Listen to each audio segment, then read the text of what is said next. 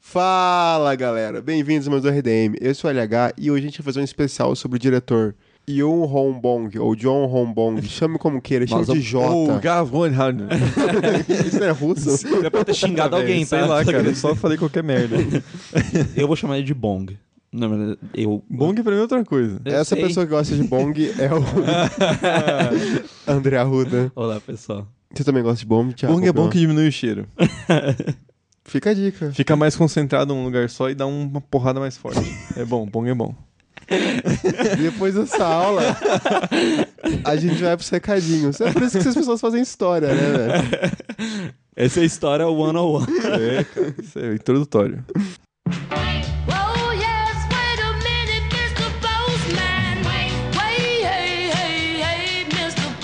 Recadinhos.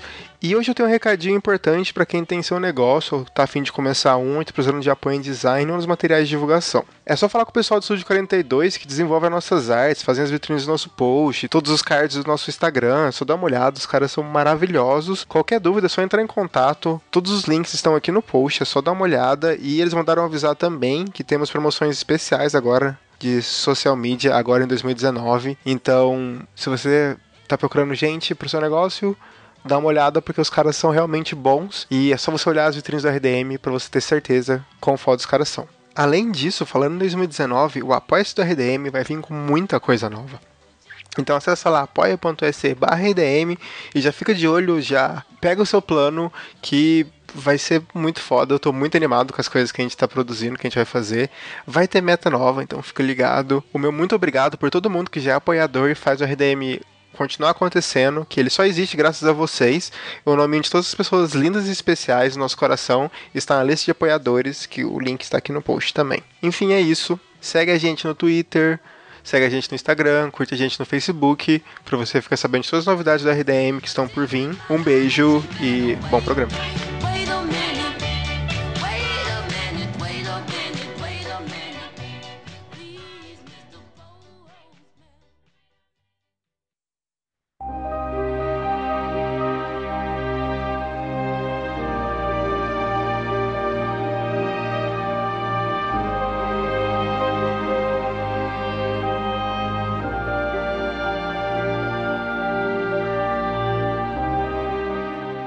John Hombong, ou Yon Hombong, ou chama como queira. Yun, Yun Hubong. Exato. Por que, que a gente vai. Sério, vamos chamar ele de Bong. É a única, pa- é a única parte do nome dele que a gente sabe falar. Vamos chamar ele de Parque. Pra mim, tudo, todo sul-coreano é Parque. Parque. é A Silva. quantidade de parque que tem. É, porque é deve ser. Silva. Você lembrou o parque que jogava no United? O parque Claro que lembro, sunga? cara. Porra, é um dos vários parques. é um dos vários parques.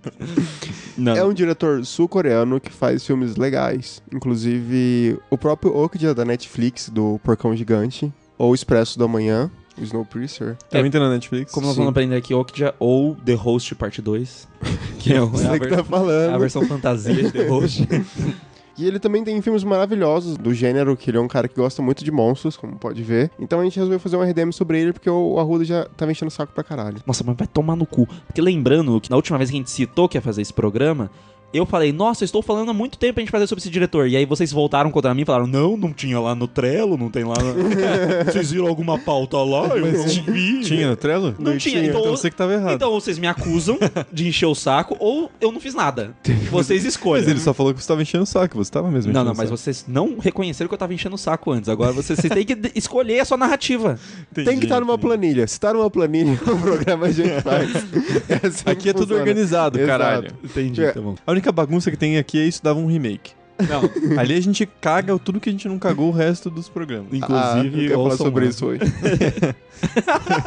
Bruxa, Bruxa de Blair Feelings.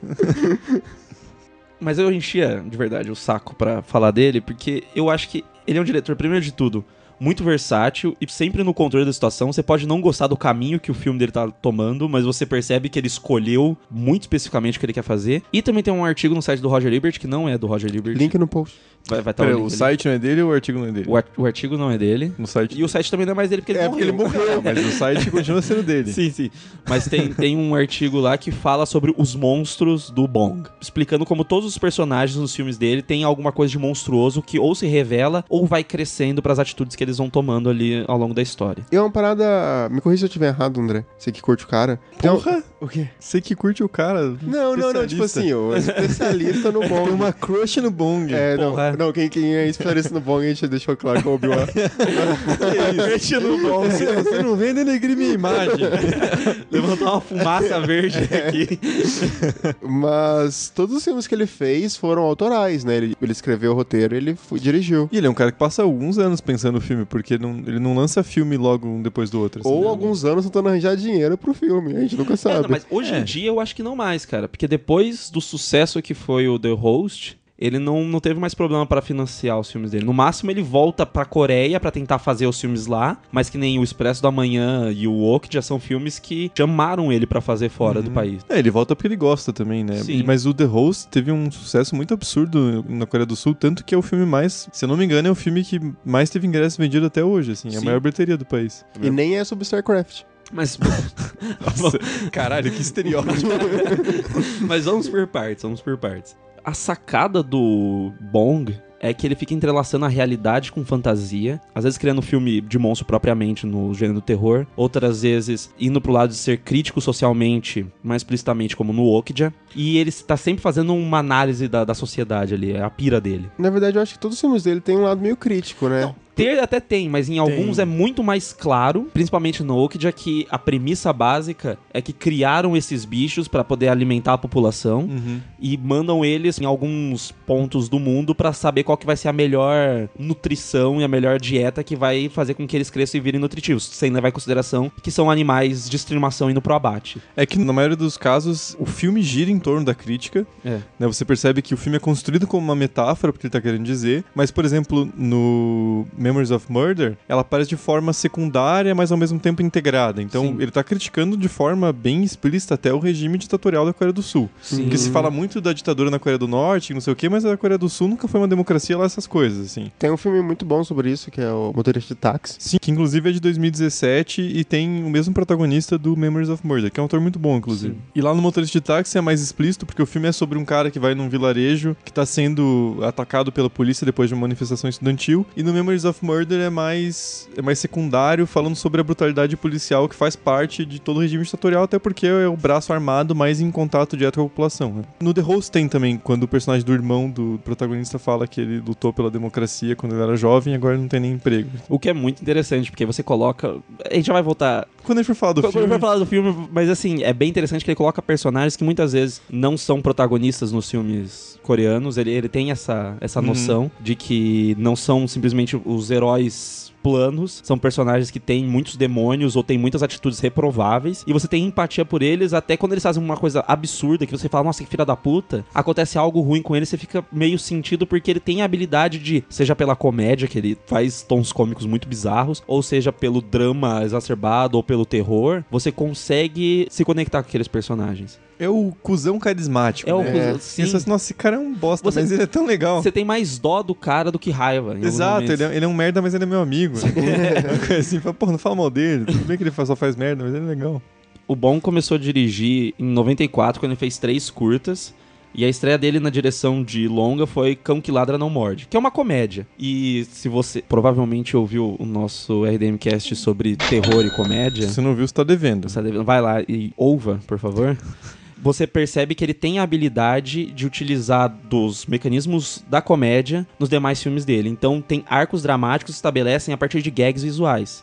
Isso fica muito claro no Memória de um Assassino, por exemplo. Nossa, os caras caindo do campo lá. É exato. Eles vão descer, tipo, um, uma- um mini declive ali, eles escorregam, assim, é engraçado. Então, a maneira com que ele estabelece a comédia visual nos filmes dele, ele consegue depois levar pro drama mais pesado. No caso do Cão que Lada Não Morde, ainda tem uma outra faceta, porque a história do filme é a história de um cara que mata o seu cachorro porque ele late muito alto e enchendo o saco. Então ele pega esse tom de comédia, tipo assim, nossa, o cachorro enche o saco, enche o saco e ele mata o cachorro. Então ele vai justamente para aquilo que a gente comentou no final daquele programa sobre começar a exacerbar a questão da comédia pra ir pro drama mais pesado. Que todo mundo tem um vizinho filho da puta com um cachorro chato. Todo mundo já ameaçou ou sonhou de matar o- o cachorro. Claro que chato. você nunca vai fazer isso, né? Porque você não é um psicopata, Você- mas você exato. pensa assim, putz, A seria não bom. ser aquele cara que falou em Volta à Fogueira uma vez. Que Chutou no cachorro, cachorro, é. Exato. Sim, não, mas ele mandou uma retratação falando que ele inventou aquilo, lembra? Mas só dele pensar é feio.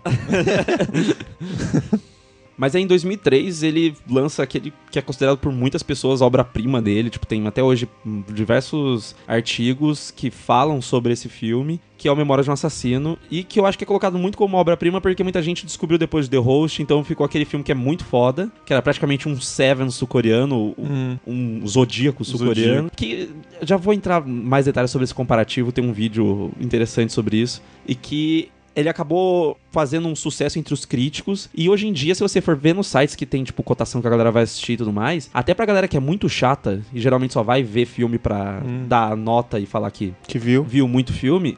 A galera sempre gosta muito desse filme com o passar do tempo. Você assiste a primeira vez, você termina e fica assim: ah, não, muito bom, gostei. Depois você vai pensando, ele vai meio que crescendo, assim. É que eu tenho a impressão que no, no mercado internacional, pelo menos, não, não tem como saber como foi a recepção na Coreia. Quer dizer, tem, se for fazer uma pesquisa mais aprofundada, mas, Sim. né? Mas é difícil, eu não leio em coreano.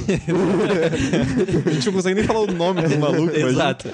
Mas eu tenho a impressão que foi um filme que foi meio solapado pelo Old Boy, porque o Old Boy também é de 2003. Sim. Então, assim, só pode ter um filme coreano no mercado estrangeiro, escolha. Até porque ele foi estreando ao redor do mundo entre 2004 e 2007. Exato. Nossa, né? e ele já tava Demorou em pro- bastante. E o- nisso o The Host já tinha sido lançado, né? É, exato. Se não me engano, quando ele foi lançado nos Estados Unidos ou na Inglaterra, ele foi lançado muito próximo do Zodíaco, no mesmo ano. Que acho que o Zodíaco é de 2006 ou 2007. E fica essa... 2007. Zodíaco. E, e fica essa, essa diferenciação. Tem muita gente que em vídeo só assim, ah, são filmes do mesmo ano. Mas na verdade não são filmes, são filmes Aham. que demoraram pra sair do país, porque o Old Boy fez uma graninha.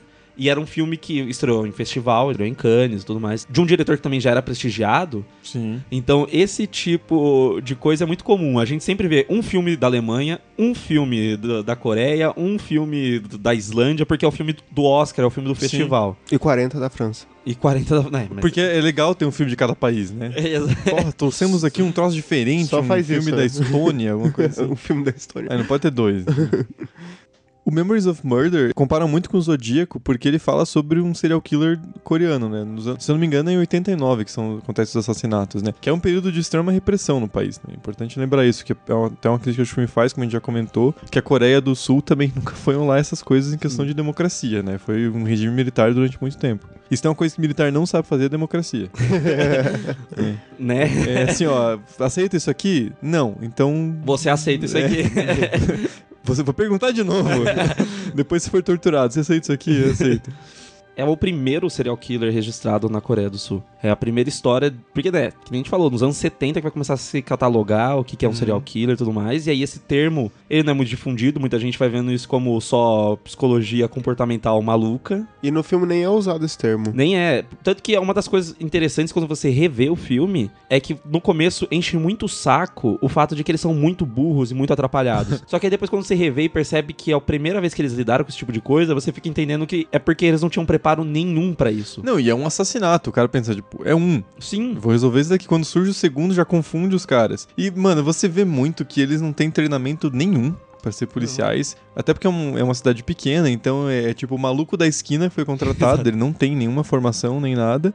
E ele só quer acabar aquele problema rápido pra fazer outras coisas, entendeu? Você vê visivelmente que eles querem encerrar o assunto, até porque a imprensa cobra e tal. Então é, um- é mais um incômodo pra eles do que algo que seja assim, eles estão motivados a solucionar o caso. Não, e eles se sentem assim, louvados porque eles prenderam, mas esse cara eles fazem um circo pra mostrar que, tipo, olha só, prendemos essa pessoa. Chama a imprensa, tira foto. Sim, na sequência daquele assassinato ali que tem o- a galera caindo ali no morrinho que você citou, quando eles estão indo na, na cena do crime, aquilo ali é um belo exemplo de como eles são totalmente despreparados pra aquilo, porque tem milhares de pessoas, todo mundo pisando na cena do crime, de, tipo, Sim. fudendo com a cena do crime e foda-se, A cena que o cara passa com o trator em cima da pegada, Nossa, que era considerada mano. a principal evidência que eles tinham.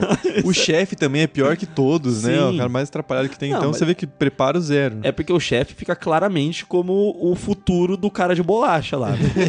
ele, ele- você olha e fala assim, esse é o futuro. Sabe quando você olha pro seu pai, você vê aquela panceta assim, sabe aquela pancetinha e você fala assim, caralho, eu vou ficar gordo igual? É a mesma coisa. É a mesma coisa. Triste com a vida e querendo que tudo se exploda. Alguém no seu trabalho, o, o seu chefe, vai ter alguém muito parecido na sua sala que vai ser tipo assim, essa pessoa vai ser o chefe no futuro. Aquela pessoa que você olha e fala, porra, espero que eu não vire reaça que nem esse desgraça. Exato. Você fica assim, puta que merda. Que merda, Será que é o que me isso. espera? Mas é um filme que deixa muito claro qual é a perspectiva de cada um daqueles personagens pra aquele universo. Por mais que eles sejam despreparados, tem o cara que é basicamente chamado pra bater nas pessoas. Que é um filho da puta. Que é um filho da... Que é muito burro. Que é- Não, e, e só chega na voadeira, né, cara? mas Ele- é velho, ele parece uma Beyblade, cara. Quando você vê ele tá voando, você fala, cara, pra quê, velho? Cara, é muito bom. Você não sabe usar a mão, mano. O- todos os planos, ele, ele simplesmente aparece na tela. É sensacional. Mas é muito bom. Ele surge voando. Você não vê ele preparando, simplesmente pá. Tem um, vai ter um vídeo aqui na, na descrição que mostra como ele faz essa piada recorrente de surgir algo bizarro no meio da tela, sempre no mesmo ponto, e geralmente é no ponto em que surge a voadora. Você tá menos esperando. quando, tem, quando tem a sequência de perseguição lá no meio do filme, e que eles vão parar lá, acho que é numa- na mina, né? É, é numa pedreira. É numa pedreira, quando eles vão parar lá na pedreira e o cara surge também pra dar voadora de novo, velho, aquilo- naquele momento eu já tava morrendo de rir. Eu lembro que eu assisti esse filme quando eu tinha estourado o ligamento do tornozelo, eu estava preso à cama. Pela primeira ou pela segunda vez? pela primeira vez. Faz tempo. E eu estava deitado na cama assistindo esse filme. Eu simplesmente. Eu não podia rolar de rir porque a bota não deixava.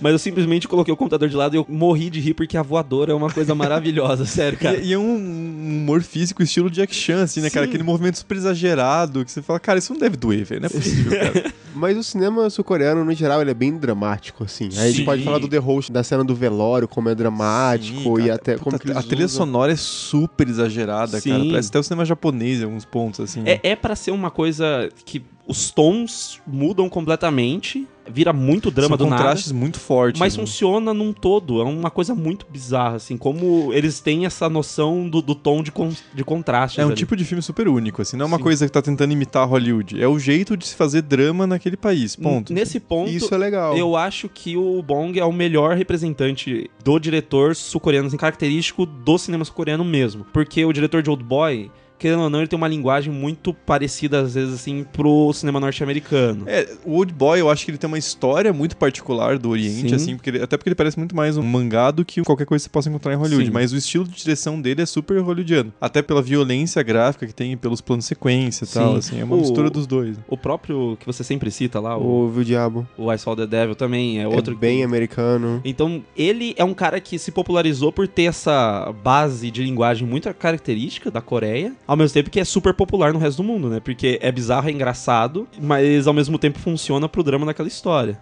E no Memories of Murder ele usa muito bem, justamente pra ressaltar a oposição entre a dramaticidade da situação de terem mulheres sendo mortas, porque o cara não ataca só uma vez, nem duas, são algumas. E por outro lado, a inaptidão dos policiais, dos representantes da lei naquela região pra lidar com o assunto, porque Não, e quando ele utiliza essa, esse estilo de alguma coisa bizarra surgir no meio da tela do nada, funciona até pra quando ele vai fazer atenção, ainda que não seja pelo humor. Porque na, na sequência que vai mostrar o ataque, quando a gente descobre que é a parada da chuva, quando ela tá andando lá, a mulher tá andando na estrada e aí surge uma cabeça no meio da plantação. Cara, aquilo é genial. Isso velho. funciona muito bem, cara, porque ele mantém a mesma lógica de surgir alguma coisa no meio da, da cena que você não tinha visto até então. Ao mesmo tempo que ele não usa aí de jeito nenhum pro humor. Você pode ter o riso nervoso, você É, pode ficar, macabro. é, você fica apreensivo ali na, na cadeira. É igual os fantasmas surgindo no, no canto da tela no Maldição da Residência Rio. Exato. Nesse caso aqui é mais perceptível, porque o jeito que ele filma, ele vai te ensinando a buscar Os o que tá no elementos. segundo plano. Então você percebe, mas é a mesma sensação, assim, de... Eita, Eita, tem uma parada. eita porra. E acho que dá pra falar já da direção dele nesse filme, que é um dos principais destaques, né, cara? Nossa, Porque o jeito que ele lida com a quantidade de personagens em tela é uma coisa fenomenal, assim. Que eu nem tinha me ligado tanto, assim, quando eu tava assistindo, mas depois você vê na internet, tem um vídeo muito bom do Every Frame a Painting que mostra bem esse... É, que fala ensemble, né? Que Isso. é o- vários personagens na- no mesmo plano ali. Os planos mais abertos, assim, com, enquadrando todos os, os protagonistas. Mas é legal isso que ele normalmente usa plano aberto. Acho que o The Host tem umas cenas que tem muito mais close-up, Uhum. mas no geral ele sempre coloca muito personagem no plano aberto dele, e é uma característica muito grande no Memórias do Assassino. E é muito foda, porque não é o plano aberto simplesmente pra facilitar a vida dele, ah, fazer um plano aberto aqui e não ficar pensando o filme em partes. É uma bagaça que ele faz o plano aberto com muita informação. No The Host tem a sequência em que o cara tá correndo lá entre os trailers, mas no fundo tem pessoas sendo atacadas ou pessoas caindo. É como o Kubrick fazendo lá o Spartacus e cada um dos corpos tinha um número pra ele chamar pelo número pra, tipo, mexa dois centímetros pra direita, por favor, número 56. Cara, Children of Men, aquela É, cena final. uhum. conte- não- mano, deve ser um inferno pra dirigir uma cena Nossa, dessa, mano, cara. Sim. É muita coisa ao mesmo tempo, muita gente tem que controlar e pra funcionar a parada. E assim. no Children of Man é um plano sequência, né? Aqui a gente Nossa, tá é. falando. 10 minutos. Sim. Aqui a gente tá falando de um, literalmente um plano só aberto. E é muito legal, principalmente essa abordagem dele com a câmera pra fazer os planos abertos funciona muito bem para os personagens eles terem posições antagônicas. E aí quando eles olham na mesma direção, quando eles estão definindo uma estratégia particular entre eles ali, que eles estão juntos, eles olham sempre pra mesma direção e tudo mais. Esse tipo de coisa é muito legal. Só que também tem, é claro, o preço que o filme acaba pagando, que por ser um planos mais abertos que vão devagarinho se aproximando dos personagens, acaba sendo muito mais lenta a primeira hora do filme. Sim, Aí acaba se certeza. arrastando muito mais, porque por mais que você tenha o humor, você ainda tá se adequando àquele humor do filme, ao mesmo tempo que os movimentos de câmera são muito mais lentos. Até porque o filme tem 2 horas e 10, é bastante. E pra entrar o segundo investigador, que é quando a, a trama realmente deslanche, começa a desenvolver mais focado no assassino, demora o quê? Uns 40 minutos, assim. Eu acho que ele, ele surge antes, mas até eles começar a se envolver, porque. Até achar a primeira pista, assim. É, a- pra ele consertar a cagada dos caras, assim, é, sabe? até então Tipo, ele só ficou olhando, tipo, vocês são uns bosta. Eles tinham mano. prendido o cara errado, tava usando uma pegada de um tênis como evidência, assim, Sim, uns troços é, muito nada a ver. Mas é muito o que o André falou sobre eles estarem. Mano, pega um cara, faz uma evidência, espancar o cara pra fazer ele confessar um negócio, tá ligado? Sim, porque foda-se justiça. Mano, um cara que não tem formação nenhuma. Sim. Ele não, não foi treinado numa academia de polícia, alguma coisa assim. Ele não tem motivação nenhuma pra ser um homem da lei. Ele só quer ganhar o salário dele lá e E foda-se. nesse sentido, você começa a ficar puto com os policiais, assim, nas coisas que eles fazem. Tipo, aquele garoto que é torturado e vai até a, a mata lá e começa a falar o que ele viu e tudo mais. Uhum. É bem legal porque é ambíguo o diálogo. Você percebe que ele tá, entre aspas, entregando alguma coisa, mas que ele não foi ele que matou, ele não tá Eu- falando como se ele tivesse matado Eu ali. tenho impressão, claro, não sei uma palavra em coreano, mas eu tenho impressão que na linguagem deve ter alguma coisa mais sutil do que na tradução, assim. Sim. Entre o eu e ele, sabe? Assim, Ah, a sim, estrutura sim, da linguagem. Deve talvez ter. seja mais, talvez seja mais fluida essa barreira do que fica no inglês, por exemplo. Deve ser essa diferença que não é tão fácil de perceber. Mas o fato do personagem ser um, um personagem com um problema mental, acho que torna o negócio até muito mais pesado, entendeu? Sim, sim, sim. Cara, dá muita dó daquele personagem. Até pelo desfecho dele, né? Exato, nossa, mano, que dó. Porra, velho. Mas falando de personagem assim, até o próprio policial da cidade mesmo, quando a gente mostra a casa dele, vê que é um lugar pobre, assim. Sim, sabe? sim. Ele é meio fudido, assim. Não, é, não mostra que eles querem prender alguém porque eles vão ganhar muita grana e eles são policiais babacas que estão enriquecendo com isso. Eles são só uns caras despreparados que ganham Sim. um salário merda, entendeu? Eles não são a Clarice no FBI, por exemplo, É. que tá estudando porque ela se interessa por aquilo, ela é formada naquilo. Ela tem interesse que vai além da profissão, é uma coisa pessoal, assim. Ali não, os caras querem falar, porra, acha qualquer merda aí que ninguém, se, que ninguém se importa e põe na cadeia. Isso é interessante porque mostra o braço mais cotidiano de uma ditadura, né? Sim. Não é só o exército que vai descer o cacete, é o policial que tá pouco se fudendo, que vai prender qualquer um sem prova porque ele não liga, É, assim. não vai fazer diferença. E porque ninguém vai contestar também, porque é um cara que tem problema mental, que todo mundo fala assim, ah, coitado dele, deve ter sido ele mesmo, assim. Isso fica cada vez mais claro no filme, até porque no final o policial não é mais policial, né? Uhum. O personagem principal. Sim. Então você vê que não é uma coisa assim, tipo, a paixão da vida dele era ser É policial. um plano de carreira, É, né? Ele tá se virando do jeito que pa- apareceu, assim. Exato. E ele tá até, parece ter uma vida melhor agora que ele deixou de ser policial. Não, e tanto que, em contraste com o outro cara da voadora, ele parece um puta policial. Exato. Como assim, velho? Ele dá uma voadora. As é voadoras igual- dele, velho. é igual aquele personagem dos, dos Simpsons, da Rosquinha, o policial gordo, Sim. que o outro policial, que nem é bom, parece um policial excelente perto dele. É verdade. Porque o outro, porque ele come rosquinha no cano da árvore. Caralho, aquela cena é muito boa, velho. Muito Porra, bom. cara, mais um filme que eu vou ter que ver de novo. Nossa, por sua culpa. Simpsons é maravilhoso, cara. Cara, é muito engraçado. Mas enfim, é pesado esse tipo de coisa, assim. Ele transita bem do humor até o pesar, assim. Porque eles são tão bosta que não parece por querer. No fundo, esses policiais estão sendo muito filho da puta. Porque eles estão torturando prisioneiros. Sim. Eles estão acusando gente sem prova. Eles estão fazendo uma investigação de bosta. Só que você não consegue falar, cara, que bando de fascista filho da puta. Porque eles é meio que sem querer, assim. É que é uns caras que acham que isso é o procedimento natural da polícia. Parece que Exato. o treinamento deles foi, ó, vocês têm que fazer assim, tá bom? Vocês têm o direito de fazer assim, porque é o único jeito de você conseguir que a pessoa fale a verdade. Exato. Tô aqui só algema, sua farda e toma a arma aqui e vai. Exato. Mas faço o quê? Não, não. Vai fazer. Não, pega esse livrinho aqui, é o Manual da Tortura. Vai lá. É só fazer isso. É tipo Voadoras. isso, assim. E por isso que eles são completamente incapazes de. Sim. E ele fica claro que eles estragam a investigação, né? Porque o outro cara chega e ele demora um tempão pra conseguir achar alguma pista, porque já tá tudo. Já passou o tempo, né? Sim. Tipo, as pistas já não estão mais frescas, ele tem que recomeçar. Tanto que o, o filme começa a se desenrolar mais depois do terceiro ou quarto assassinato, né? Que eles conseguem ter pistas mais recentes. Que é a parte mais do, da rádio, né? Que a mina tira do cu a informação Sim. e daí. Ah, Mas que tem- funciona, cara. Você consegue Não, acreditar funciona. que aconteceu de Ok. Então, Não, é, eu acho que essa é a questão. Eu acho que funciona porque você sabe que é uma história real e que provavelmente eles chegaram a essa conclusão, você só não entende direito como eles chegaram nessa conclusão, porque é uma bagaça só arbitrária. assim. Mas funciona pro filme ali. Mas como assim? Não dá pra entender? Dá pra entender ela. Não, a informação central, tipo, ah, por causa da música, sempre toca desse jeito. Parece que alguém. Parece que resumiram a conclusão em cinco minutos que alguém teve, Pode de ser. provavelmente alguém ficou pensando meses aquilo que tinha acontecido. O que é um filme, tem que resumir. Sim, tem que dramatizar. Até porque o, o Bong, ele falou que ele baseou muito mais numa peça que já existia, a história, do que na história real, assim, digamos. Até porque, né, já, já tem uma base pra dramatizar. Sim, é mais fácil. né?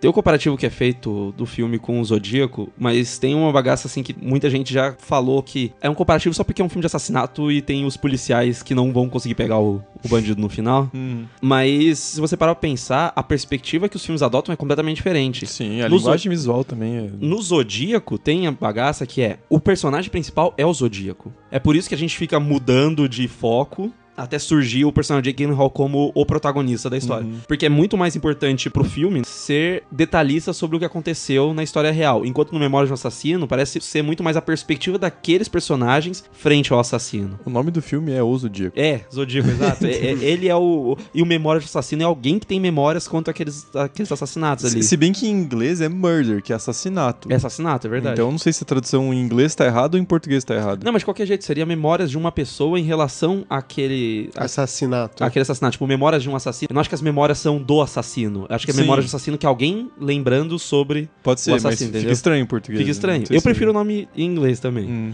Mas assim, esse negócio da memória, pra mim, tá muito atrelado ao como os personagens reagiram àquilo. No Zodíaco tem o peso da história do Zodíaco pros personagens? Tem. Mas a maior importância são os detalhes de como tudo aconteceu. O carro específico, a cor, tudo. Tudo exatamente como aconteceu. No Memória do Assassino, a perspectiva já é mais os policiais naquele arco deles. Tanto que, a partir do momento que eles não conseguem mais lidar com aquilo, não mostra o fim deles. Mostra só aquele final que é, que é muito bom. Né? Sim, Aquele- é maravilhoso. Aquele final dele lá no local onde começou o filme Nossa, ali. É uma das melhores cenas, inclusive. Os dois finais são muito bons, né? O final da história, no tempo Nossa. lá em 89, 90, que mostra o cara que era obcecado com documentos, que ele sempre fala que os documentos não mentem, tá tudo aqui. Quando ele recebe o laudo do FBI, não sei se é do FBI, o laudo dos Estados Unidos, dizendo que o sêmen que eles acharam na cena não bate com o do cara que eles têm como principal suspeito, ele joga o papel na lama e fala: foda-se, eu vou matar esse filho da puta, porque ele também não aguenta mais aquilo pairando sobre ele, ele quer um desfecho. Sim. Então ele vira o que ele mais detestava no começo do filme, né? É muito mais o arco inverso dos personagens, porque aí o outro personagem tentando frear ele, assim. Exato, e é o personagem da crendice, assim, dizendo eu vou olhar na, na cara do sujeito, saber o que ele é, e ele olha e não, não consegue.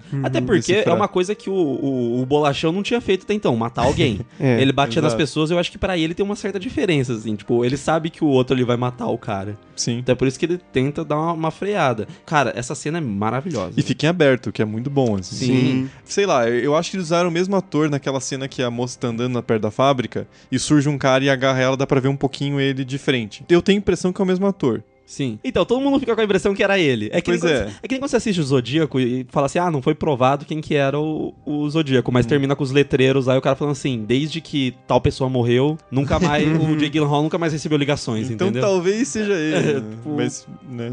É o filme tentando dar essa, essa brecha de interpretação pra quem era o assassino. Uhum. E daí tem o final depois, que é a família do cara também, que ele volta no local. Porque aquela coisa, se tem essa- esse mito em relação ao, ao psicopata, que ele sempre volta no local do crime. É verbalizado no começo do filme. assim. Exato.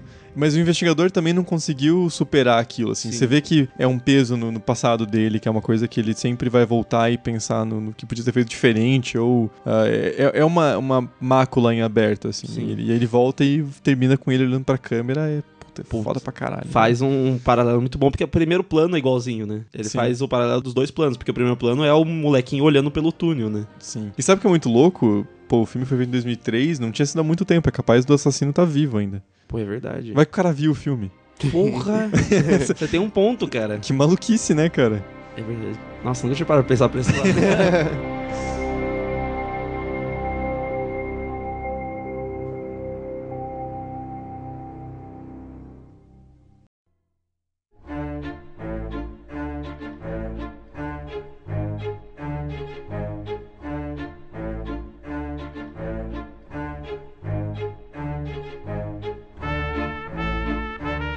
The Host, ou Hospedeiro, de 2006, é o filme de monstro dele mesmo, né? O primeiro, que a gente pode dizer. E é o filme que fez com que Memória do Assassino tivesse mais distribuição. Porque, como ele fez muito sucesso, que nem o Thiago falou, um dos filmes maiores bilheterias da. Eu acho que é, é o filme de maior bilheteria da, Por da- enquanto é. da Coreia do Sul. Então é um filme que falou assim: pô, esse cara aí, ele tem outros filmes? Tem sim. É, dá, dá pra você mandar pra fora do país esse filme aí. E aí começou a estrear em outros lugares do mundo por causa Porque disso. quando lança um filme foda do diretor, ou pelo menos um filme que tem reconhecimento, que é bastante gente vê, quem curte mais cinema vai atrás também pra dar Sim. uma olhada que o cara já fez, né? Te dá uma noção do- da carreira dele. Mas é uma bagaça muito engraçada, porque o, o David O. Russell tinha feito o, o Silver Linings Playbook com o Bradley Cooper, com a Jennifer Lawrence. Só que eles tinham atuado num filme um ano antes de sair esse filme. Só que nunca estreava. Aí eles fizeram um trapaça e aí saiu esse filme depois. Porque falaram assim, ô.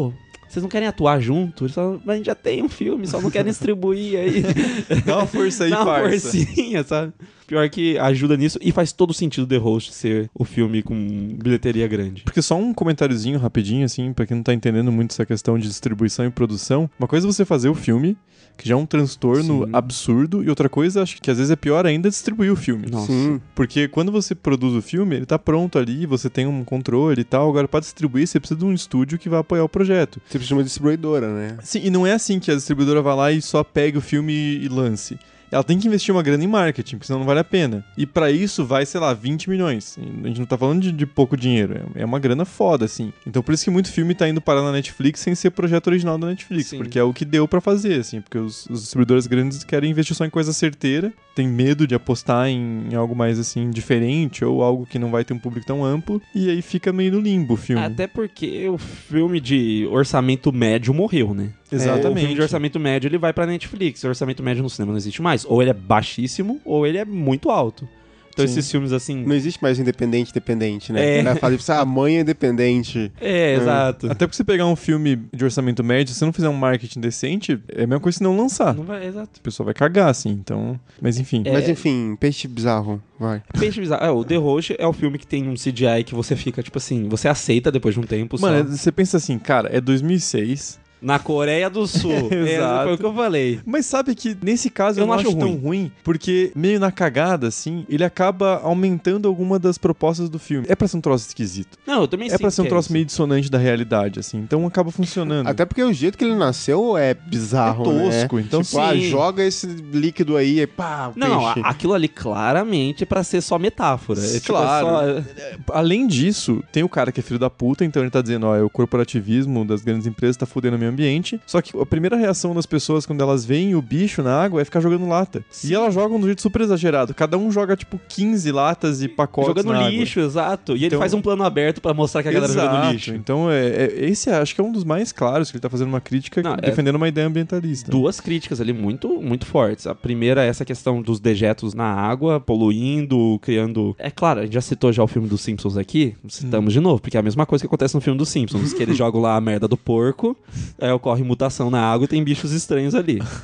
É, poderia ter acontecido lá na cidade eles terem colocado uma, uma redoma de vidro gigante. Mas também no The Host tem a crítica ao governo norte-americano que apoiou. Voltando pra verdade. questão da, da ditadura na, na, na Coreia. Apoiou firmemente a ditadura na Coreia. Sim. E foi extremamente influente em diversas questões políticas ali dentro, mesmo quando teve a redemocratização lá. Então, assim, a ordem dele para um sul-coreano de jogar algo ali no, no tanque é pra funcionar esse negócio. Eles mandam, nós obedecemos e no fim das contas a gente paga a conta. Não, e ele aponta desde o começo que os dois governos em conluio ali meio que inventaram a ideia de um vírus que não existe pra escalar a tensão e colocar o exército na rua, entendeu? Sim. Assim, pra, Não, pra é- repre- pra reprimir mesmo. Mas aí, nesse sentido, eu tô com uma dúvida ali, assim, do filme. Até que ponto o governo sul-coreano tem plena noção da mentira Uhum. Enquanto o dos Estados Unidos, eu acho que eles, eles, eles têm pela noção. O sul-coreano, eu sinto que é tipo assim: aquele cara que chega lá no, no funeral e fala: Ah, vai aparecer no jornal o porquê que vocês têm que vir com a gente. É o cara que não sabe de nada, tá Pode ser só incompetência mesmo. Exato. Incompetência com falta de informação, assim. E aí faz, de novo, faz um complemento à crítica que ele faz às corpo- corporações do, do governo norte-americano e do, da Coreia do Sul, que também tem memória assassina. Porque pode ser que ele esteja criticando também a subserviência do governo norte-coreano em relação aos Estados Unidos. Porque o que a gente tá vendo agora, muitos anos depois que o filme for lançado, é um protagonismo da Coreia em uma conversa de paz com a Coreia do Norte. Porque até pouco tempo atrás era assim: os Estados Unidos falou, faz isso, fazemos isso. Exato. Então é uma relação super. É como se fosse um estado colônia, praticamente. Assim. Então é, é muito isso que ele tá também apontando. E aí ele coloca essa anom- anomalia genética que. Cara, eu gosto duas coisas do CGI desse monstro. A primeira é que ele tem peso, as atitudes do monstro interagem com os demais humanos ali. né? Mesmo sendo um CGI que parece gelatina, né? E eu gosto como ele se mexe. Jogando a cauda e dando aquelas cambalhotinhas, porque pra mim faz sentido a maneira com que ele tá se mexendo. O corpo dele faz sentido com Sim, aquilo. E ele não é ágil, é um bicho estranho, ele se mexe de um jeito esquisito. A cauda dele é ágil. É, mas o resto dele é super desengonçado, assim. Sim. Parece um monstro criado pela ação humana indireta, assim, sabe? Uma aberração, digamos. E nesse sentido, ele consegue também ser bem interessante na perspectiva do monstro de não só simplesmente pegar e matar. Uhum. Porque ele pegar e levar pro ninho dele aonde ele vai matar é uma coisa super condizente com bichos do dia a dia, sabe? Esses bichos que ele tá acostumado. Porque é o que ele faz. Porque é como se fosse um animal. Ele já comeu, ele se alimentou. Ele não precisa comer mais agora. Ele não é um monstro devorador que vai acabar com tudo. Ele é só um bicho que precisa sobreviver. Então ele tá levando gente. Tanto que vai diminuindo o número de pessoas que tem naquele, naquele lar dele. Porque ele tá se alimentando. Sim. Tá passando os dias, ele tá comendo e o que tá acabando o estoque dele, ele vai pegar mais. Não, e ele se alimenta, digere tudo e joga só os ossos fora. Pois Ele- é. ele- é uma cena muito, muito foda. Porque eu acho que ele não tem inclusive. cu também. É uma, é uma, uma coisa a você levar em consideração. Eu não tinha pensado assim. Sim, se ele come E ele vomita tudo. e ele só depois. vomita o que ele não, não comeu, eu acho que ele É não... porque não tem como sair por trás. Exato, porque a Ou ele ainda dele- não desenvolveu o cu. Ou- ah, ainda não, é verdade. Pode ser uma próxima evolução da espécie. Tá faltando mais água radioativa lá no- pra ele desenvolver cu. Faltou-lhe o buraquinho. Mas é um filme, cara, que a grande parte das críticas exaltavam como era um filme que, de novo, combinava elementos bizarros de drama familiar, comédia maluca Sim. e com um filme de monstro. Porque ele tem duas horas, o que é atípico pra um filme de terror de monstros. E, e tem uns pontos que ele vai fundo na sátira, assim. Sim. Ele é bem mais engraçado do que o Memories of Murder, assim. Nossa. Você vê que o, o objetivo dele é outro, assim. Ele é o clássico da sátira, né, cara? É uma situação tão absurda e tão difícil de lidar que você lida com a comédia. Você fala assim, olha o que você tá fazendo, seu filho da puta. É tipo o Doctor Strangelove, que é o, o exemplo mais clássico de sátira, né? Assim, é- essa situação é tão absurda, o mundo pode acabar amanhã com um desastre nuclear que basta um general maluco apertar um botão, não tem como tratar isso de forma séria. Sim. É, a questão da sátira é que você tem que ir ao extremo da possibilidade. Exato. Então você leva muito a sério Uhum. uma situação que é muito séria, mas que as pessoas banalizam porque, tipo, a gente não quer pensar que poderia ter uma mutação caso acontecesse alguma coisa e a galera podia morrer e sair de uma lagoa aí no meio do Brasil, entendeu? Começar, um monstro começar a matar a galera. A gente não quer pensar nessa possibilidade ou na possibilidade que tá mexendo com algumas coisas que vão destruir o mundo e daqui poucos anos vai acabar o mundo. A gente não quer pensar nisso. Então você leva pra essa possibilidade e aí fica tão absurdo, mas realista, que você trabalha esses dois lados, assim. É muito mais fácil negar. Sim. É por isso que tem tanto negacionista do Holocausto. Você não quer acreditar que a humanidade chegou a esse ponto tão desgraçado e tão bárbaro. assim. Então você fala assim: ah, será que outra coisa? Ah, mas eles eram loucos, nunca vai acontecer de novo. Aquecimento global é a mesma coisa. Sim. A pessoa prefere não lidar com o fato de que a Terra pode se tornar inabitável daqui a 100 anos. Não, então mas- ela prefere falar: não, foda-se, é mentira de esquerdista marxista globalista. Mas aí aquecimento global só. Aí eu não acho que é só isso. Aí eu acho que é só gente que só quer lucrar mesmo. Eu tá uma merda. Também, mas assim. Mas é uma parte mas da é que nem. Mas é que nem se fala da, da alt-right nos Estados Unidos. É o encontro do cínico com o burro. Você tem gente que quer lucrar, que vai inventar esse tipo de coisa, como o Trump. Ele não é só idiota, ele também é um idiota. Mas ele é um idiota que tem interesses. Agora, a pessoa que vota nele, aí é só um idiota mesmo. Sim. Então você precisa de uma massa que seja super manobrável, que vai acreditar em qualquer merda, porque é mais fácil acreditar do que lidar com o problema de fato, e você precisa dessas pessoas que estão lucrando pra caralho com exploração de petróleo. Isso é foda. Mas o The Host ele sabe explorar muito bem essa vertente da sátira, ao mesmo tempo que você se importa com os personagens. Sim. É, o fato de que, no fim das contas, eles não salvam a garotinha, eu fiquei. eu- a primeira vez que eu assisti, eu fiquei chocadíssimo. cara, ele, dá- ele dá até um arco pra irmã, que é um personagem super secundário. Sim. que mal aparece, mas ela tem um arco de medo dela de soltar a flecha antes da hora que acaba se tornando um problema, assim. Exato.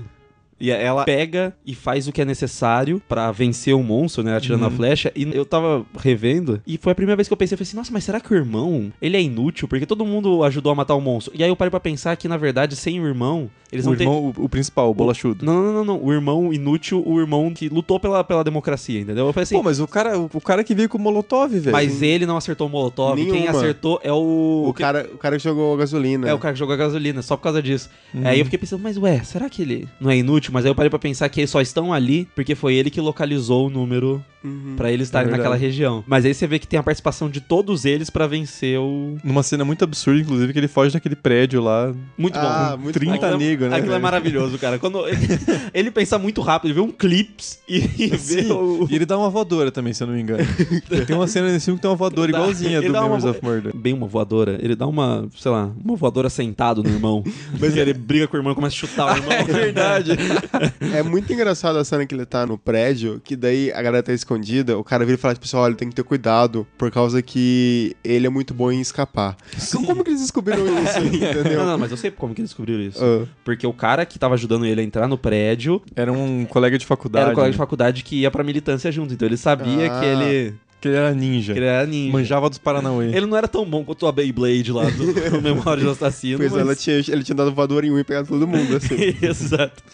E o final é super triste, né, cara? Porque além do vô, do pai do protagonista que morre, a menininha também eles perdem. Como Sim. que a menina morre? Quando ele, ela tá tentando escapar, lembra? Ela tá tentando escapar pulando por cima dele pra pegar aquela trouxa de roupas. O bicho pega ela pela, pela cauda e ela percebe que ele tá acordado. No que ela tenta escapar pra buscar o menininho, Ah. o bicho engole os dois. Só que como ele não engoliu até o fundo, não digeriu, não mastigou, eles estavam presos meio que na garganta, né? Eles estavam na, na boca ali, e aí quando ele foi começar a engolir, tá meio que preso na garganta. O pai tentando salvar, só tira, o- tira os dois ali, mas o menininho sobreviveu. Provavelmente ela morreu afogada. É. Sim. Uma coisa assim. Alguma parada assim. É uma cena muito triste, mas fecha o arco do personagem. Que é o cara que dormia no trabalho e não lidava muito bem com a filha, embora ele amasse a filha, ele era meio tipo irmão dela, sabe? Sim, irmão mais velho, no máximo. Ele né? agia como irmão mais velho, O mas. irmão mais velho e responsável ainda. que o Exato. pai deixa longe. Ele falou, toma uma cerveja aí, vamos tomar cerveja.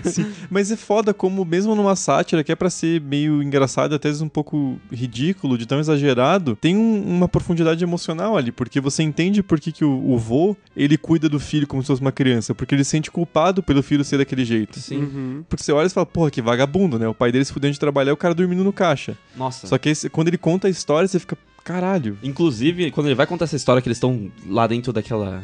Sei lá, acho que era uma lojinha. Aham. O corte que tem dos dois irmãos roubando coisa naquela loja e o monstro vem atacar eles e aí ele coloca a mão na maçaneta pra entrar. O próximo corte é a família entrando. Então ele tá começando a estabelecer os paralelos que o menino vai entrar naquela família ali. Se entrelaçando a história dos E eles jantando como se a menininha tivesse ali, cara. Aquilo Nossa ali de cortar o coração, muito né, bom, mano? velho. Aquilo ali. No começo é estranho, você fala, pô. Tem uma coisa que eu acho até engraçadinha, assim, é meio triste, mas engraçadinha, da parte dele contando as moedas pra comprar um celular novo pra Nossa. ela. E na parte que o, o pai usa as moedas pra comprar o. Subornar. Sim, e daí ele não, não, não vou te entregar. ele não quer dar mordida. Pô, pior que dá dó, cara. E, é- e é legal, de é um roteiro muito inteligente porque ele utiliza todos os elementos que ele colocou antes. Sim. Porque tem né, o elemento da- do arco e flecha, o irmão que era envolvido com militância política, o outro irmão que é bem largado e esse negócio do celular. No fim das contas, é justamente o celular capenga que faz com que eles tenham algum contato com a menina, né? Fecha tudo direitinho, né? Essa é a diferença de um criador foda querendo fazer um troço mais farofa, assim. Sim. Ele faz direito. É, exato. Não é um troço só largado, assim, que é, que é ruim porque o cara é ruim. Não, porque querendo ou não, tem altos momentos de comédia ali que você fica, velho, o que que tá acontecendo? Sim, É muito bizarro. O close-up no médico que é vesgo, que é americano, Sim, sabe? Que é o médico do Silêncio dos Inocentes. Não médico, ele é biólogo no Silêncio dos Ah, Inocentes. é verdade. É o cara que dá em cima da. da... Sim. É verdade, da Clarice, é verdade. E, e só funciona também porque o, o cara que faz o protagonista, o ator é muito carismático, cara. Porque no Memories of Murder também, ele é um policial merda, ele tortura os prisioneiros, mesmo assim você se importa com ele porque ele é um ator engraçado. Ah, ele também tem cara de burrinho, cara. Tem, ele tem uma tem. cara que você fala assim, pô, mano. Mas ele com cabelo descolorido é pior, né? Assim. Não, mas assim, ó, a parte mais óbvia do arco todo é o fato de que ele não usa mais cabelo colorido no final. sim.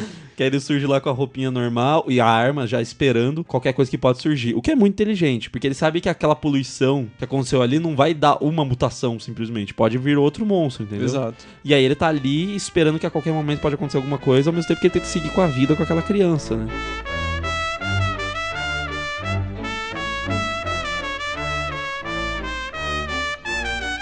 Em 2009 ele lançou o Mother, O Bong.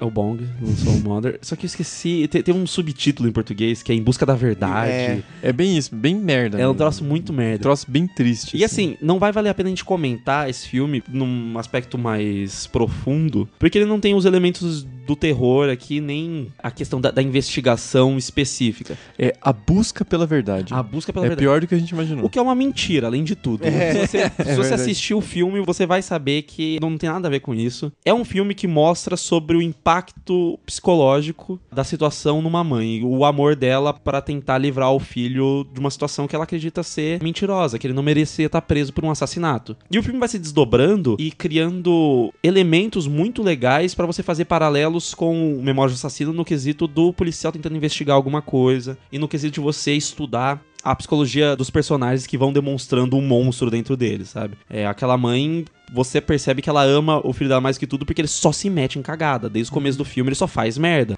Não falar nada sobre o final do Por filme, favor. pra não dar spoiler, mas o plano final, e eu vou citar em aberto isso, o plano final da dança é uma das coisas mais lindas que eu já vi de todos os tempos, é uma das coisas mais subjetivas que o cinema é capaz de fazer. É um filme triste também. É um filme triste, sim, é um filme muito triste. E ele tem esse paralelo, porque começa com uma dança bizarra nos créditos iniciais e tem a dança bizarra nos créditos finais. No artigo que eu citei, que tem no site do Roger Ebert, fala sobre essa questão do monstro nesse filme. Mas eu sugeriria que vocês lessem depois de ter visto esse filme. Vale a pena, é fácil de achar. E assistam. Mas aí em 2013 ele já lança o Expresso da Manhã, que é o Snowpiercer, que é um filmaço, né, cara? É um Sim, puta, sim. um puta sci-fi inteligentão, assim. E aqui a gente falou que ele é um diretor bastante autoral. E aqui ele adapta uma HQ, mas deixa uma marca bem forte dele, assim. Ele pega o material base e faz uma... Porque é um filme que é uma crítica ambiental também, claramente. total. porque, até porque é uma distopia, né? E você não faz a distopia com outro propósito que não seja apontar o espelho pra sociedade atual. Sim. É, é, e é um filme que tem, acho que valor de produção talvez seja o maior, assim. Sim, como com cada certeza. vagão é um ambiente completamente diferente. É, o primeiro filme dele fora do país, né? Que é um filme americano. Os atores são um elenco fortíssimo. É, o principal é o Chris Evans. Pô, sim. o Chris Evans depois já é de Capitão América, então ele já é uma estrela. Que é o assim. que chama atenção. Eu fui ver esse filme por causa do Chris Evans. Sim. assim. Porque é um filme, é um filme de um cara que é conhecido, falando, ó, o cara fez um filme independente, vamos dar uma olhada. Sempre vale a pena dar uma olhada. O filme pode ser uma bosta, mas pelo menos é o projeto de paixão, assim. Porque É. esses atores geralmente fazem filme de estúdio pra ganhar notoriedade, ganhar dinheiro, e daí no meio ele faz um filme indie, Sim. que é o que ele quer fazer, assim. O Fassbender faz muito isso. né? Nossa, sim. É, Tanto que ele me enganou bastante. Recentemente ele me enganou foda, assim. Mas depois de fome, cara. Nossa, sim, o Hunger. Ah, Acho cara, que é que você não viu o Boneco de Neve. não, não, não. O Hunger é foda pra caralho. O boneco de neve é uma merda. não, então, isso que eu tô dizendo. ah, tá. Eu- Acabou com a minha memória dele, o boneco de neve. É triste, cara. Mas enfim. Aí eu fui assistir o filme porra, é super no, no que ele tá falando, porque é um. É como se eu estivesse mostrando o depois do The Host, assim. É, tipo, já foi É. tudo pro caralho. Mas tem uma parada muito interessante, tecnicamente falando, na direção dele, que os filmes não tendem a ter uma, um plano, uma parada igual. Sim, não é o mesmo Os planos, de direção, exato. né? O estilo de direção que ele usou no The Host não é o mesmo estilo de direção que ele usou no Memória de um Assassino. É uma direção até muito mais contida, Não. de tentar trazer elementos, fazer uma mise-en-scène como ele fez no Memória do Assassino, colocar todo mundo no mesmo plano. É engraçado, ele tem uma marca registrada, mas não parece repetição. Exato. É, cara, é uma pegada meio. Sim, a gente sempre fala do Ridley Scott, né? Eu vou pegar esse roteiro e vou entender o que ele precisa. Não é o cara que planeja o roteiro de acordo com o que ele quer fazer na direção, como o Wes Anderson, por exemplo. Nossa, Você vê que o que é muito mais importante é o visual do que a história. Ele Sim. vai moldando a história a partir da história visual que ele quer contar. Até que no Expresso da Manhã, por causa que eles estão dentro de, de um trem, é um, é um filme meio lateral, assim, né? Isso é muito isso legal. do Caralho. Inclusive, velho. também tem outro vídeo muito bom que vai ter o link aqui pra vocês verem, que é Do mesmo canal, né? Do, é, do Every Frame is a Painting, Que não existe morreu. mais, né? do Morreu. finado Every É. Frame is a Pain, infelizmente. Os melhores canais morrem. Essa- Cara, o YouTube tá virando um cemitério, velho. Só- Tristeza. Só, tem desgraça, cara. Mas de qualquer jeito, tem um vídeo falando sobre esse filme, falando sobre movimentação lateral e sobre a questão de ir pra frente e pra trás, sobre a nossa Uhum. noção de como a gente interpreta pra frente e pra trás a partir da escrita. E ele traz elementos até de pesquisas em universidades, é bem interessante. Até porque aqui ele não tá falando só de um problema ambiental, ele tá falando de problemas sociais. Sim. Então ele tá usando, ele tá colocando como as duas coisas na verdade são interligadas. Porque quem fode o meio ambiente são as grandes corporações, são os mega bilionários. E quem tenta reduzir o- os custos, por exemplo, a gente tenta, sei lá, parar de usar plástico. Claro que isso ajuda, mas enquanto as corporações não pararem de jogar óleo no rio, não vai adiantar porra nenhuma. É, a velha história do você tem que tomar banho rápido pra o agronegócio continuar gastando dinheiro. Exatamente. Sim, gastando, gastando água com boi. Sim. Mas assim, cara, ele também não é maniqueísta da maneira com que ele encara a militância, não é bem o, o nome certo ali, mas a revolta em si, sabe? O Sim. líder que era o John Hurt, ele aos poucos vai sendo desconstruída essa imagem simplesmente do cara que era só sábio e puro e que tava lutando pelo que é certo e vai se estabelecendo camadas também na revolta deles, camadas na causa deles, até nas atitudes dos personagens que ao longo do tempo vão acompanhando eles tentando alcançar a ponta do vagão. Mas isso que é bom, sabe? Sim, Porque sim. não, não existe um negócio preto e branco, ainda mais esse tipo de coisa. Eles não são heróis, principalmente o personagem do Chris Evans. Quando ele conta o que ele fez no passado, você fica, puta que pariu. cara." Exato, mano. Então é uma coisa que complexifica a situação, assim. Porque Sempre. eu não acho que ele esteja colocando um ponto anti-revolucionário. Não, não, não. Não acho que seja reacionário nesse sentido, assim, de tem que ficar do jeito que tá mesmo. Mas também não é uma coisa bonitinha, assim, tipo, é fácil. Ó, é só você isso seguindo os vagões. Cara, é muito mais complexo, porque não é nem tipo, ah, os fins justificam os meios, não é nem, ah, essa revolução tá vendo, não sabe pra onde tá indo. É uma coisa que a causa é muito importante e ela é formada por seres humanos. Então eles vão tomar atitudes que são reprováveis e estar sempre se revendo, organizando pra tentar entender como que pode remanejar a nova situação. Porque cada vagão é uma nova situação e demonstra uma nova camada social ali. Sim. É, E, e no final. Porque o que acontece geralmente com uma revolução é você voltar do ponto de partida. Essa é a ideia da palavra revolução, é você mudar tudo e voltar pro mesmo ponto. No final do filme não é isso que acontece. Você tá falando que história é cíclica, é isso? Não, Não, não. A definição, a definição da palavra é Caralho, revolução. pelo amor de Deus. Dicionário. Não me- nossa, não me fala isso, que me dá até uma vergonha. História magistravita. Nossa Senhora. Mas enfim, no final, ele não escolhe tomar o vagão pra si e falar, porra, agora eu mando nessa caralha toda. Ele destrói tudo. Sim. Então, é, se a sociedade existe dessa forma, com essa exploração, e eu posso me tornar o explorador, é melhor eu destruir essa bosta toda e vamos tentar tudo de novo. Sim, É uma proposta muito mais radical do que uma revolução em si, assim. É uma parada... A única parte triste é que o CGI envolvendo o trem andando lá e a neve é, é bem É, triste. tosquinho. É. Tosquinha. Mas, por outro lado, você pensa naquela cena em que as luzes se apagam. porra. Que é foda essa é para foda um pra- caralho. Nossa, tem muita cena foda. Porque é é uma direção mais vistosa nesse filme. Sim. Tipo, no Memories of Murder e no The Host, é uma direção inteligente, mas ela é mais sutil. Aqui ela é uma direção um pouco mais estilizada porque o filme pede isso. Pede É, isso, até sim. porque se ele mantesse aquela linguagem mais parada da câmera ou os planos mais longos que vão se estendendo ali pra dinâmica dos personagens, ia ficar um negócio muito difícil de lidar porque é um filme fechado em ambientes. Uhum. Então você tem que explorar todos os ângulos daquele ambiente, senão não, não complexifica a situação. É por isso que é importante ele fazer um negócio mais estilizado. E é legal comentar também que o filme dele fora do país que ele escreveu, não foi que ele foi convidado a Sim. participar de um projeto. Ele falou, ó, tem aqui, me dá a grana. É basicamente... E não é um filme de um puto orçamento, mas você falou, Não. o CGI é bem tosquinho. Sim, assim. mas isso, isso que é legal. Se ele tivesse feito na Coreia, tal, 2013, a gente poderia falar, tipo assim, "Ah, é tosquinho, mas eu posso relevar. Mas, tipo, por ele ter sido feito nos Estados Unidos e com a grana que o filme. É um filme que custou 39 milhões pra fazer e tal, que a Coreia não teria esse dinheiro, mais ou menos, pra fazer um filme. Não, e A, Coreia, a Coreia tem o cinema coreano. Você entendeu? Caralho, velho. Não, e é um filme de pretensões meio de blockbuster. Não é um blockbuster, mas a- o lançamento dele é de meio de ano. Que é quando a galera considera que são bons lançamentos. E tem o Capitão América. E, te- E tem o Capitão é, na então- capa, assim. Na capa, exato. Anos atrás seria o John Hurt na capa, que ainda, porra, um ator conhecido e tudo mais, mas agora é o Capitão América. Exato. Tudo, tudo bem, o Chris Evans, ele é bom ator, tá? Não, não estou criticando Não, ele. mas pior que é um cara que eu não sei o que ele fez fora do Capitão América, assim. Ele fez Não é mais um besterol americano. Ótimo ator. Ele fez Scott Pilgrim. É verdade. É verdade. É uma participação muito boa. Sim, é uma participação legal no Scott Muito Pilgrim. engraçado. Não, ele é bom ator, sim, cara. Ele é. E ele se interessa em fazer projetos mais fora, assim, do circuito comercial mais amplo.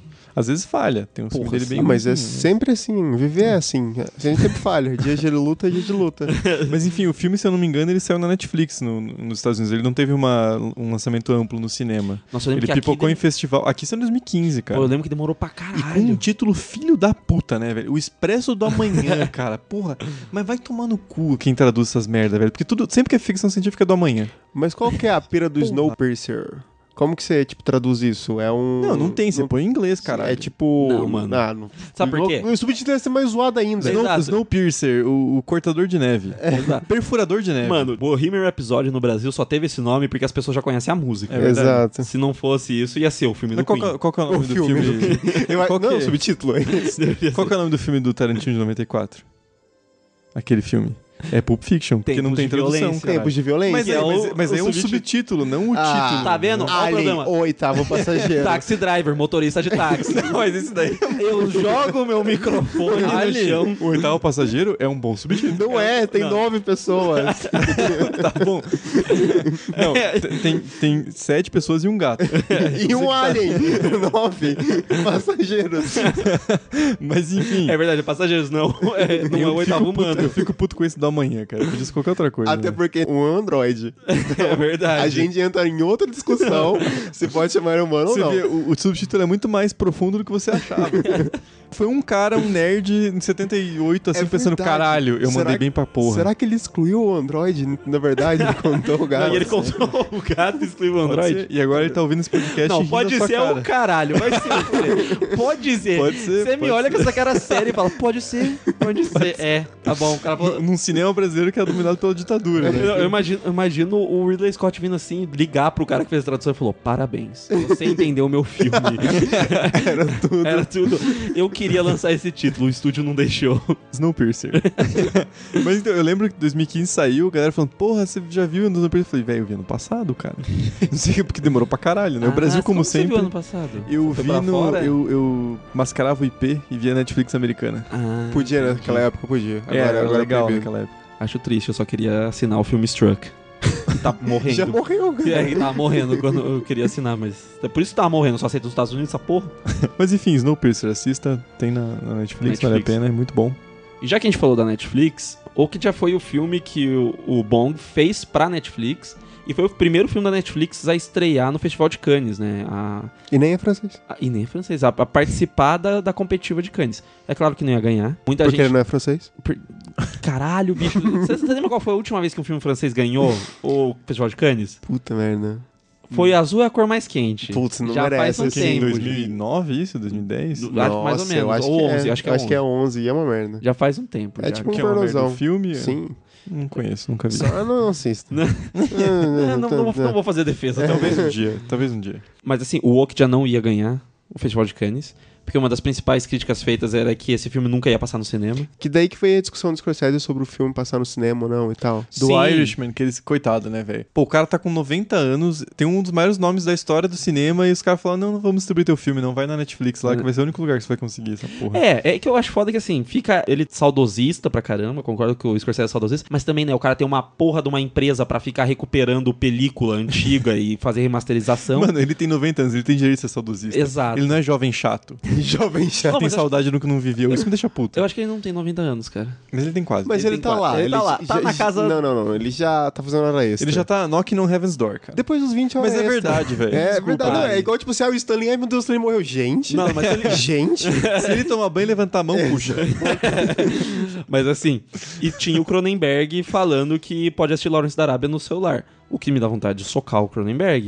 Porque, assim, a gente tem que se adaptar às novas tecnologias, eu acho que é essencial. Mas o que me deixa puto dessa discussão toda é que é que nem filme legendado. Não estão me dando a oportunidade de ver o filme legendado. É só, só me dá a chance de ver. Eu posso assistir na sessão das 9 horas da noite. Tudo bem. Eu fico puto porque não tem outra sessão? Fico. Mas me dá a oportunidade de ver. E se Lawrence da Arábia foi projetado pra você ver na porra da tela de cinema, não é a mesma coisa que você vê na sua TV, no seu celular ou qualquer coisa assim. Não estou falando que é errado assistir Lawrence da Arábia no... Não, mas o ideal seria ver. Mas eu o gostaria ideal- que tivesse mais sessões de filmes antigos. Eu né? fico- A gente foi no Exorcista quando teve no cinema. foi lindo. E teve, teve briga. Teve briga com ele, com o Obi-Wan. Lembra que você colocou o pé na, na cadeira? Ah, mas o cara também frente- era um pau no cu, né, velho? Nossa, muito... Porra, vai se fuder. Não, eu estiquei a perna. A única vez tá- que eu vi o Obi-Wan pedir desculpa e o cara ainda foi grosso, mano.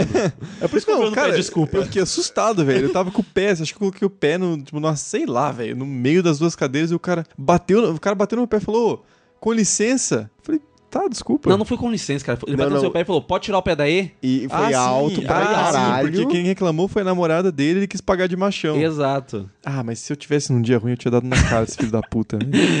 Mas calma, já, já descia na voadora que o coreano ensinou lá. não é isso que a gente tava falando.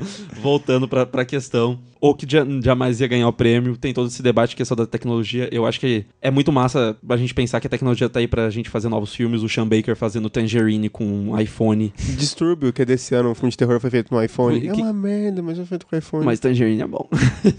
Mas o cara conseguir fazer com a tecnologia, ou fazer filmes pra você pensar em ver numa mídia menor. Teve muita revolução no cinema que foi feita na tecnologia, porque eles começaram a fazer filmes menores pra poder caber na TV, que era uma caixinha, assim. Então, Uhum. é interessante isso. Mas Okja é um filme que sofre do preconceito desses puristas que acham que o filme da Netflix não é um filme de verdade, sabe? É, até agora nenhum filme foi indicado ao nem Oscar, vai, né, cara? Nem vai, cara. Não, uma hora vai, velho. Ah, vai, depois que morrer todo mundo lá dentro. Não. Todo mundo com 90 Cara, anos, você uns acha 10 que em- anos. em 30 não teve um cara que falou nunca, nunca vou indicar uma porra de um filme colorido porque tem que ser preto e branco e é assim que é bom. A questão é que a Netflix já está endividada. A Netflix vai morrer antes deles começarem a colocar filme de streaming na- Ah, mas, no Oscar. se- cara, se a, gente, se a gente entrar nessa discussão, cara, tipo, a Amazon tem problema de financiamento, o YouTube também é, é, um, é um gasto pra Google. Mas aí tem uma outra coisa. Já que entrou nesse assunto, a Amazon lança os filmes dela no cinema antes de lançar na plataforma. Então, a maioria, não todos. Não, a grande maioria. Então, tipo assim, filmes de diretores grandes que vão fazer filme. Tirando filmes... o do Jalen que foi É, mas, é mas, mas a gente sabe o porquê. É, a gente sabe por quê. Não, não vai lançar mais filme dele mesmo. Tá certo Ele a Amazon. tem que lançar Exato, tá certo a. Amazon to- tomar a perspectiva assim, mas. O nem que se foda. mas Deixa na geladeira lá que tá bom. Ele tá velho. Outro, vai morrer. Não, não, já- mas, mas é essa a questão, tipo, Mas- vai acontecer. Mas assim, a questão é que a Amazon é mais bem vista.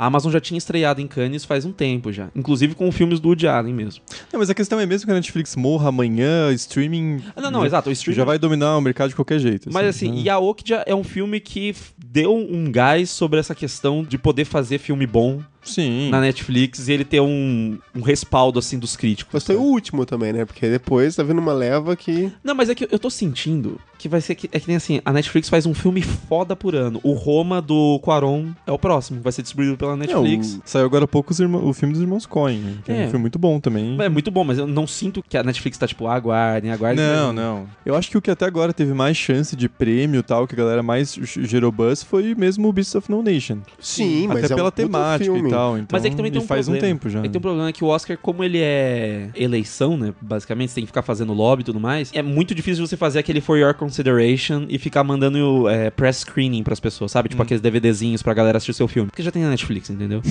Então é, é- é diferente a maneira de você fazer o marketing pro filme. E tem Hum. muita gente que acaba nem votando no filme, considera que é o filme da Netflix e não o filme, Filme que. de TV, concorre É. ao M lá, foda-se. Exato, acham que é o filme que vai pra Netflix e que não tem as pretensões do Oscar. Talvez mude com o Roma do Quaron, pode ser indicado alguma coisa e vai queimar minha língua do que eu acabei de falar um minuto atrás. Mas, né, Tomara. tomara. Mas o Okja é um filme que tem um CGI muito massa. Ele não é um filme de terror, mas ele lida sobre essa questão, todas essas outras questões que a gente acabou de falar, essa crítica à sociedade, a crítica ambiental e tudo mais. E ele faz paralelos a temáticas do The Host, até na maneira com que a criatura, né, a Okja, Uhum. ela tem um CGI que não é perfeito no sentido de que ela não parece real. Ela parece um Entendi. desenho super fodasticamente animado, mas a perspectiva que eles adotaram é essa, pra soar uma fantasia. É como se uma criança tivesse desenhado e eles tivessem animado de um jeito que soasse mais, assim. Sim, só que ela tem textura, ela tem peso, Exato. mano. Tipo, dá close-up, você vê as, as rachaduras na pele da Okja. E ele faz os paralelos ao problema dos seres humanos tentando lucrar com a morte dos animais. Ele tem problemas de roteiro,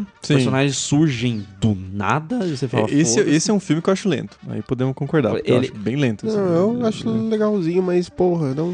Não, só que Dá assim, preguiça. ele bate fundo no coração no final, naquela sequência lá das grades lá, que tá o. o Sim, os sim. porquinhos lá. É um filme que ele começa leve e te dá uma porrada depois no Sim. final. né? Ah, ele dá, é bem triste essa parte assim e tal, mas. Mas assim. Mas, mas, tipo, continua comendo carne. É, exato. Não, funciona. É que ele também não vai fundo sobre parar de comer carne em si. Eu, eu acho isso uma discussão que teve na época, inclusive no Twitter.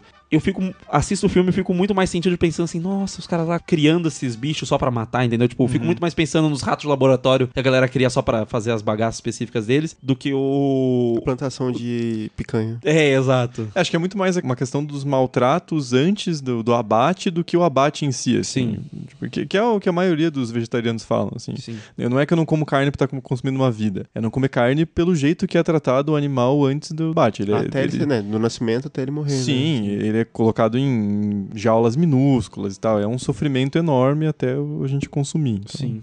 2019 tá pra ele lançar o filme novo, né? Depois de né, dar uma respirada, depois do Okja. Que já tem título em inglês, o que é um bom sinal. O que Quer é um- dizer que já provavelmente tem alguma coisa acordada pra distribuição. É, que bom, né? É que assim, agora ele é um nome mais respeitado e tal, depois Sim. Don Pierce. O cinema coreano em si tá com moral nos Estados Unidos agora, né? Então tem bastante filme lançando e tal, e na data certinho, não, não passa três anos. Sim. Então é provável que saia o filme o Parasite. Que, assim, tá marcado como drama no IMDB, só que tem uma descrição de Netflix ali, que a gente falou. É, que não dá pra entender porra nenhuma. Nada, né? fala que Que- tem duas famílias e Parece que é um sorteio. O cara ele tira um, papelzinho dentro de um, vários, assim, mistura um pouquinho. Não, é, É. é um brainstorm assim. Ah, quantos personagens tem? Cinco, então é família. Se passa em quantos lugares? Dois. Ao redor do mundo. Dois mundos distantes que se encontram em uma narrativa. Então, assim, ninguém sabe É, nada. gerador do de que que é. Lero, né, É, cara? nossa, saudade de gerador de Lero Lero. Porque Hoje em dia ele virou presidente. Você vê a tristeza que a A gente meta-linguagem da crítica social fodora. O- o- a caixa de comentários do UOL virou o principal conselheiro do governo. A gente tá num momento assim que é uma coisa maravilhosa. Dá até pra virar um filme do Bong já. Chama ele pra fazer um- uma paródia aqui do Brasil.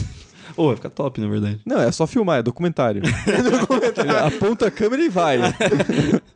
Mas, como a gente já falou, ele tem todo um cinema marcado por crítica social e ele é muito bom no que ele faz, ele consegue entender o que o roteiro precisa, até porque ele escreve o roteiro.